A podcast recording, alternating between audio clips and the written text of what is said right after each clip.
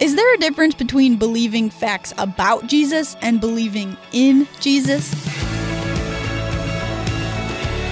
Hey, it's Emily, and this is Unlocked, your daily key to opening your heart to God. If you grew up in church, you probably know a lot about Jesus. But do you know him? That is the zillion dollar question. Today's story may help you answer it. It's called How Do I Know If I'm Saved? And it was written by Christiana Cudworth.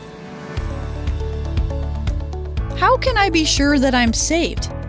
It's a very common question for Christians of all ages. We pray for God to save us and we try to do what's right, but somehow we're still afraid. What if I died tonight? How do I know I'd go to heaven? What if I went to hell? It's a scary question, but also a really important one we don't want to make any mistakes in answering it. God knows we ask it though, and so He gave us answers. Believe in the Lord Jesus and you will be saved. Acts 16:31. Everyone who calls on the name of the Lord will be saved. Romans 10:13. What does it mean to believe in Jesus and call on the name of the Lord? It's simple to understand. Do you believe Jesus died and rose again? Have you asked him to take your sin and save you from it? Have you acknowledged that He is the Lord of all, including you? If your faith is in Christ alone, you can know you are saved from sin and death. Not quite reassured? Here's one more thing to realize Jesus died a horrible death so that you could be saved. If someone trusts Him to save them but isn't saved, then Christ died in vain. He's not looking for a reason to reject you. God does not want anyone to be destroyed, but wants everyone to repent. 2 Peter 3 9 tells us that. Jesus has promised to save his people, and we can be assured in that promise. God doesn't want us to live in doubt of our salvation, still afraid of his judgment.